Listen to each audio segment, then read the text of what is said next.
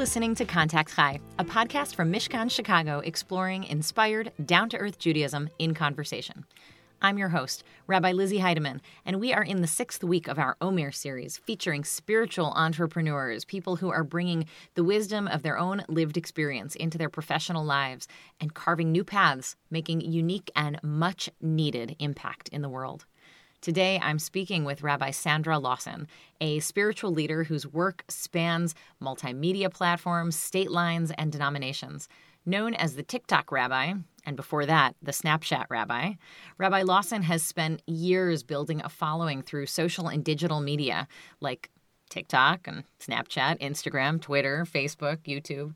She's been featured on various podcasts, including Judaism Unbound and tablet magazines Unorthodox, as well as being a host for her own show, Minutes of Torah.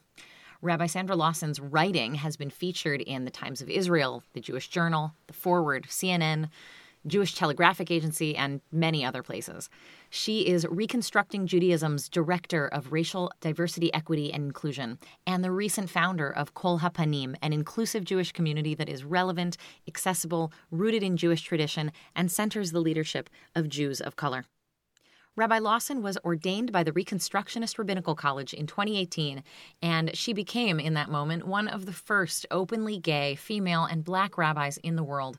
She's a military veteran, vegan, sociologist, personal trainer, food activist, weightlifter, writer, and musician. She lives in North Carolina with her wife Susan and their three dogs, who you may hear a bit in the background during our interview.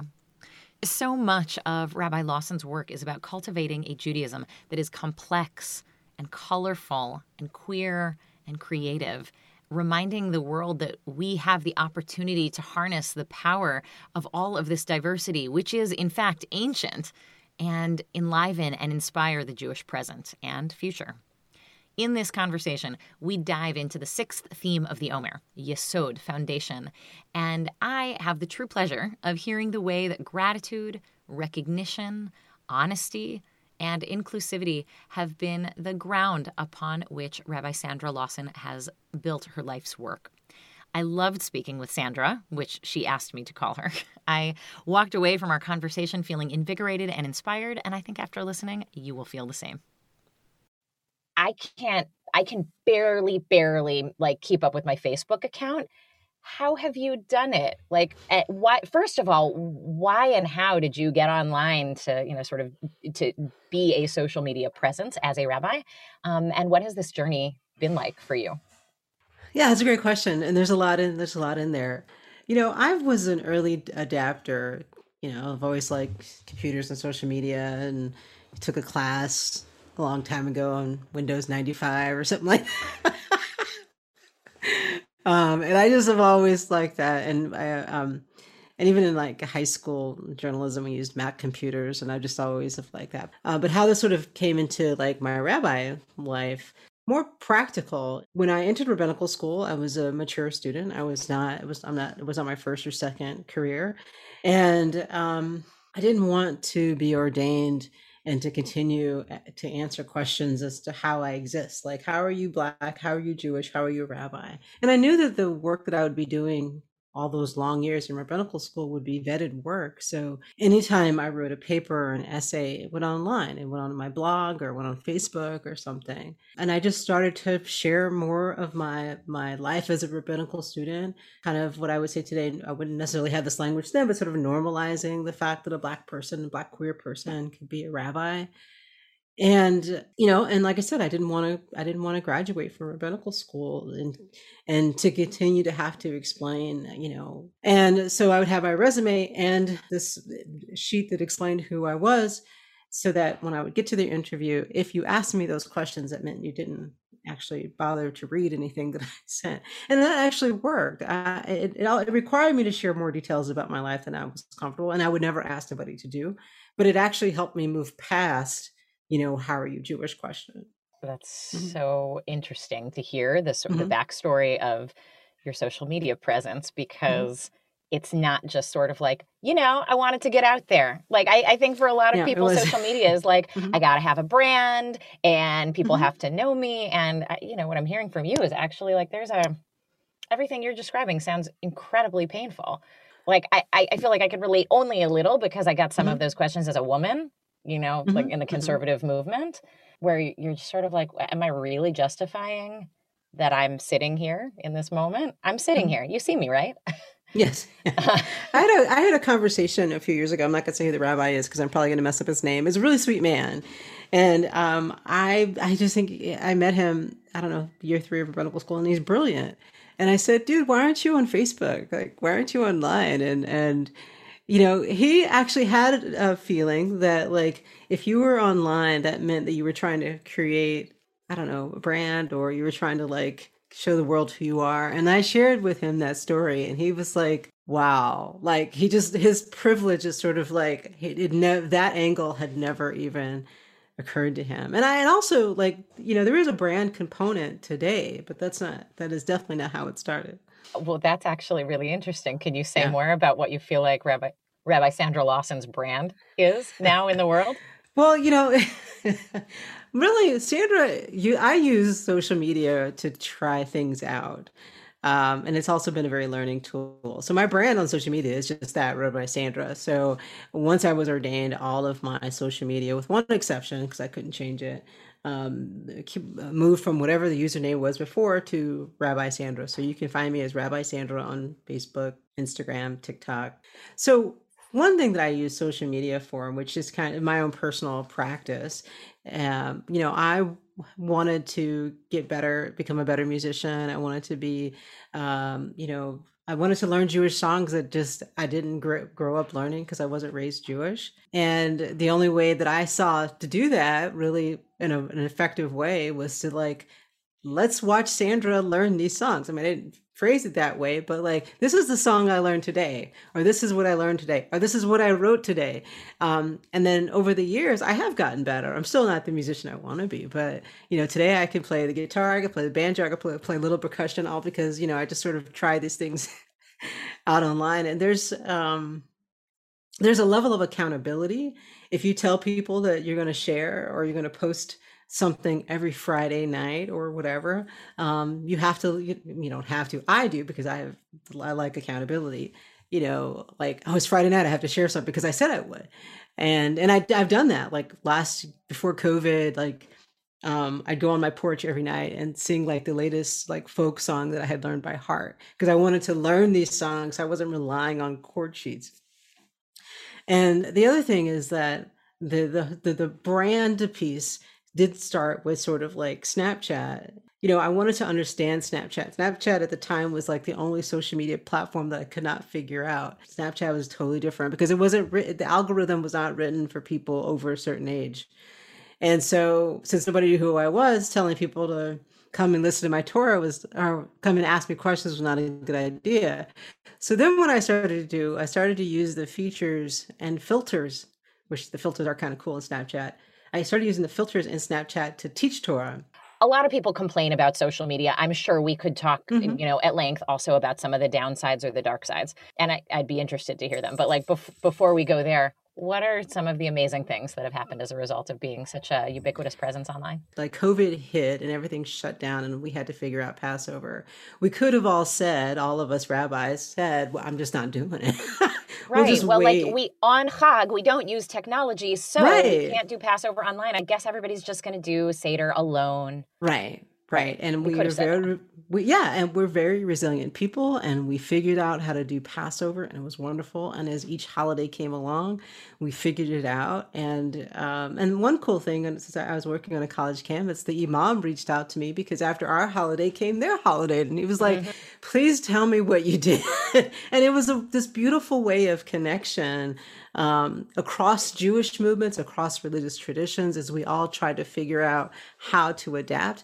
And at the beginning of COVID, many of us thought when this is over, we'll just go back. Well, now we know there's no going back. We're going to emerge into something uh, because we've, even though we lost a lot, um, we have gained so much um, in uh, connecting with people. With boundaries have been removed, borders have been removed, is more accessible. Um, people can join anywhere, um, and there's also the need to be in person too. But so we have to figure out going forward because we knew how to do in person well through a bunch of fetching. We figured out how to do virtual well, and now we've got to like figure out what the next the next phase is. But that's evolving. That's, that's you know evolving. that's how our tradition has always survived. So speaking of evolving, um, professionally and sort of outside of just your job title, um, part of what you're doing is helping helping Jews of color and and everybody else understand that there's such a thing as Judaism and Jews of color. Like these are mm-hmm. not separate areas. This is actually all, you know, interwoven. And you've created a new community. So, I mean, one thing I'm curious about is just like I want I want to hear a little bit more about Kol Hapanim. I want to hear how it's going. Mm-hmm. I, like we had a conversation about this a couple months ago. And also I'd love to hear how creating a community, something that that is explicitly a community, changes the game from, you know, just doing social media posts as Sandra Lawson, Rabbi Sandra Lawson, you know, on different platforms. Yeah, so this this backstory I think will go well as I try to pitch this idea to people. so two things happened before Kol HaPanim was a thing. Two of them were really important to me. One, I wanted to start a community in the South because there's a lot of like Jews that really that live in the South that want you know something like Mishkan Chicago, something like Ikar. That you know they're really hungry for that, and I really wanted to create a place where all folks are welcome. And so, what sort of started this was um, my frustration. Congregation presented itself as having done the work. So the first time I was okay, I'm not going to apply for the job that hasn't done the work. So the second one, they, you know, claimed to do all the work, and they still weren't ready. And racism also showed up in that space very um, and a, and a very heavily. And I was, and the second time I was hurt because it was a Reconstruction synagogue too. So like, and I and I knew the people there because we're a small group. The other one was a Reform synagogue. I'm saying that because I don't want people to think I'm I don't I'm only applying in progressive spaces. I'm a black queer person. I am not trying to apply in a most conservative small C or big C, or big C um, yeah. congregation. And both those communities claim to be something that they're not. But anyway, so mm. the second time when I, I was like, you know, I trained, I did all this training to be a rabbi. And there, you know, if I, there's things that I wanted to do and I, and, and I thought I could do them in those spaces. And I was really frustrated and I was hurt. And I'm someone who takes failure and turns it into something. Mm-hmm. I don't mm-hmm. like to just, I'd like to grieve. Grieving is important, but I always try to turn failure into something. And I said, something's going to come out of this. I just need to grieve for it for a little while. And then the world changed um, with COVID. And then I got a call from Ilana Kaufman in California telling me about a grant that I didn't know about. So when I applied for this grant, I was like, I want to start my own community. I'm tired of racism that I experience. I want to normalize people seeing a black woman, a brown person leading services. Um, when COVID hit, I had I, I, wanted to really use the opportunity to create a davening practice, but I didn't. I don't want to pray on my own, so I turned on my phone and I said, "Hey, like so we're many, all at home, right?" um, and I said, "Pray with me," or whatever I said, and then that turned into weeks and a huge following. And so I initially planned to um, get some get some seed money, find, talk with people because I'd already started doing one on ones with people in this area, trying to find out what their needs are, and I really wanted to create an in person community. And when when COVID hit, um, I also applied for another grant to start a, to try to build out the online stuff that I was doing, and I kind of saw them as two separate things that was sort of come together. And then as the longer we were sort of in quarantine, I was like, had the, you know, like the, sometimes you, it, you have to be knocked in the head before you realize the most obvious thing. Mm-hmm, mm-hmm. like, you know, this doesn't have to, they don't have to be two separate things. Like this can be one thing. And so even though my idea was to create Kol Hapanim in person, I am creating a community. It's just living virtually first. Um, and then I'm continuing to do the work to um, create a community here in North Carolina. I'm in this this uh, fellowship called the Center for Rabbinic Innovation, which is awesome. Every time I thought I was done with the paperwork, they kept sending me more paperwork. Uh-huh.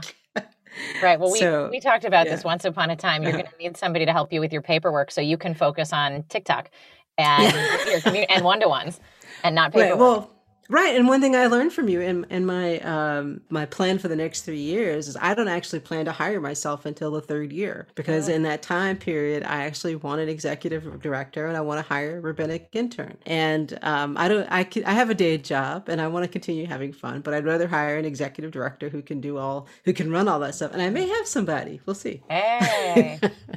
so we'll we'll share the information about Kol Hapanim in mm-hmm. the show notes, but um, like how's it been going? You know, it's it's been fun. It's been great, and you know, there are things that happen that you just don't uh, foresee happening that don't go right, don't go right. But that's part of the learning process.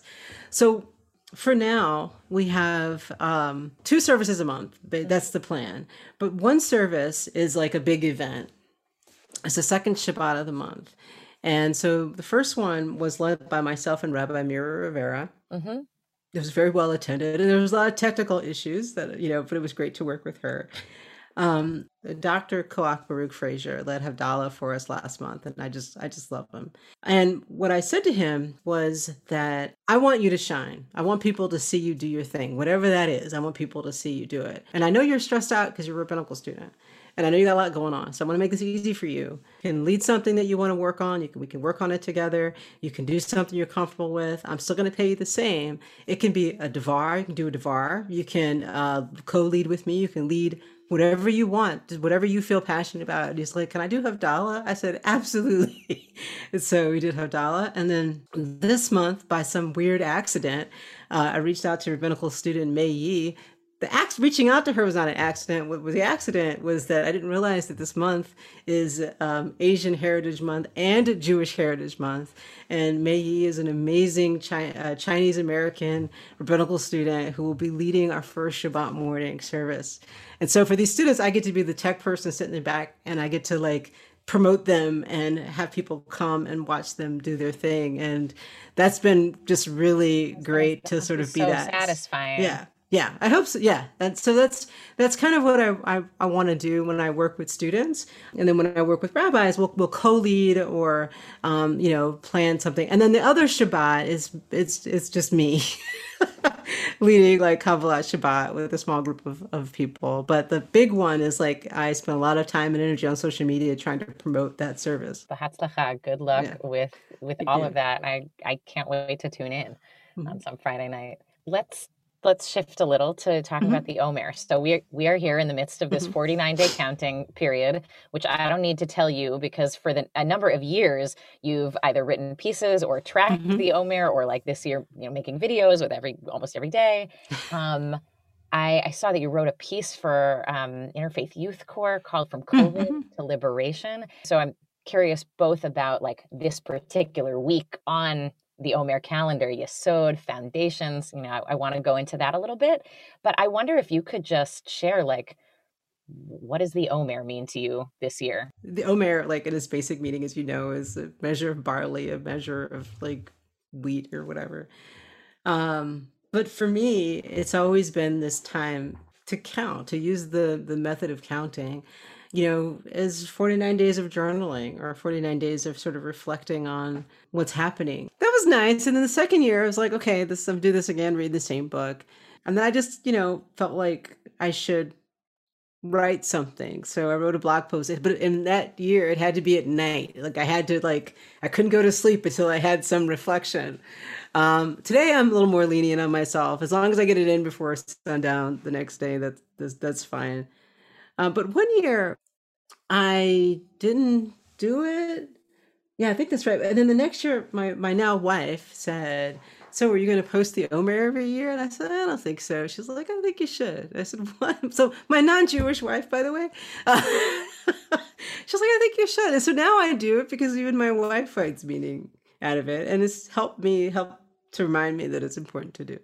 Okay. What's the meaning your wife finds in it? I don't know. I don't. I think. I think for her, uh, I said I don't know for those who didn't hear. Um, I think for her, my one thing that I think that she's good at, and I I can't speak for her, but she understands that Jewish practice is incredibly important to me, mm. and when I don't do it, that there's something missing from me. I think mm-hmm. so. even when like you know we get we all get like in our workspace work head and years few years ago she said i think we should have somebody over for shabbat dinner and i was like why she's like because i think you need it like and she was right that's beautiful so I want to I want to look more at like this idea of Yesod foundation. That's sort of that's the week that we're in. So you wrote a piece that was published last March in E-Jewish Philanthropy called "Grounded in Gratitude: Tackling Systemic Racism with Open Hearts." Would you mind reading from the essay? A number of Jewish organizations are at various stages of anti-racism work. Each is at the beginning of a long journey and will all travel further if we learn from one another. As I set out, I'm looking at two foundations. The first is my experience offering anti racism training to synagogues, colleges, and small groups. I begin those conversations by offering a blessing of gratitude and honoring our pain. I do this because it is often easier in our society to focus on the things that are wrong and I want to ground us in gratitude and thankfulness so that we can approach hard subjects such as racism with grace and an open heart. Then I let people know that we need to honor our pain the pain of living in a society that is not equitable, the pain of living through this pandemic and all the human devastation and misery it has wrought. We need to honor our pain we need to honor our suffering instead of repressing it. If we don't honor it, we can't move forward and we can't heal. So I heard you say like one of the first foundations is gratitude. Mm-hmm. And so then I want to look at this second foundation or guidepost from that same essay. Mm-hmm. The second guidepost is the Reconstructionist movement's own recent history regarding LGBTQ individuals, families, and clergy.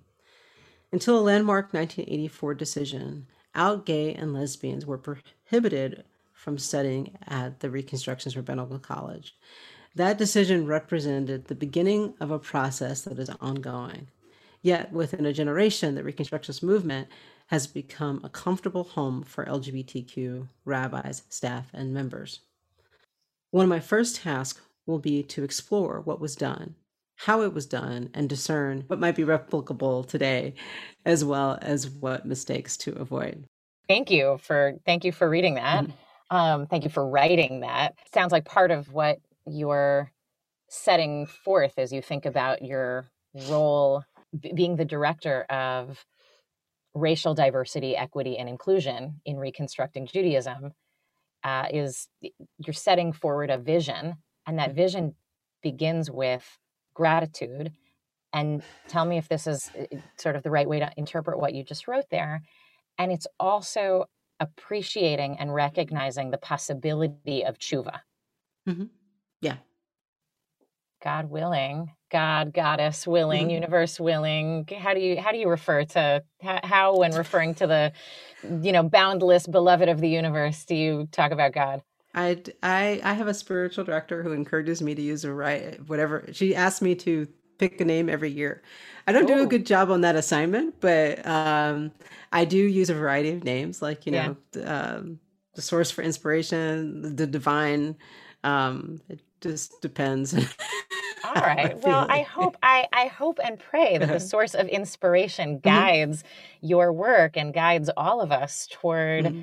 a future as soon as humanly possible in which we can we can say about eh, diversity and equity and mm-hmm. inclusion that that we've that we've made the kind of tshuva actually that we've done mm-hmm. even better than you know every step along the way you know toward getting here with other different marginalized groups you know you use the example of inclusion of gays and lesbians the mm-hmm. reconstructionist mm-hmm. movement you know reconstructionist movement reform movement conservative movement sort of one by one slowly mm-hmm. with great you know sort of hand wringing and self-reflection it's like now we're at a place where in all of those movements we do same-sex weddings you have mm-hmm. queer rabbis it's becoming just more and more of uh, normal, like unquestioned thing.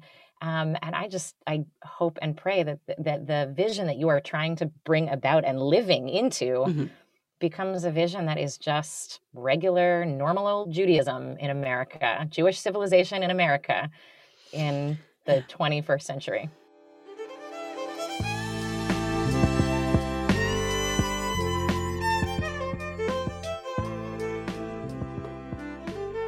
You've been listening to Contact Chai, a podcast from Mishkan Chicago, a Jewish spiritual community and part of the Jewish Emergent Network. If you've missed the last few weeks of the Omer series on the spirituality of entrepreneurship, make sure to go back and catch our episodes on loving kindness, strength, balance, compassion, endurance, and humility. Next week, I'll be speaking with Dan Libenson and Lex Rofeberg, the creators and hosts of the groundbreaking podcast Judaism Unbound. If you'd like to support our show, please leave us a review on Apple Podcasts. Reviews help listeners find our show and they let us know what you think.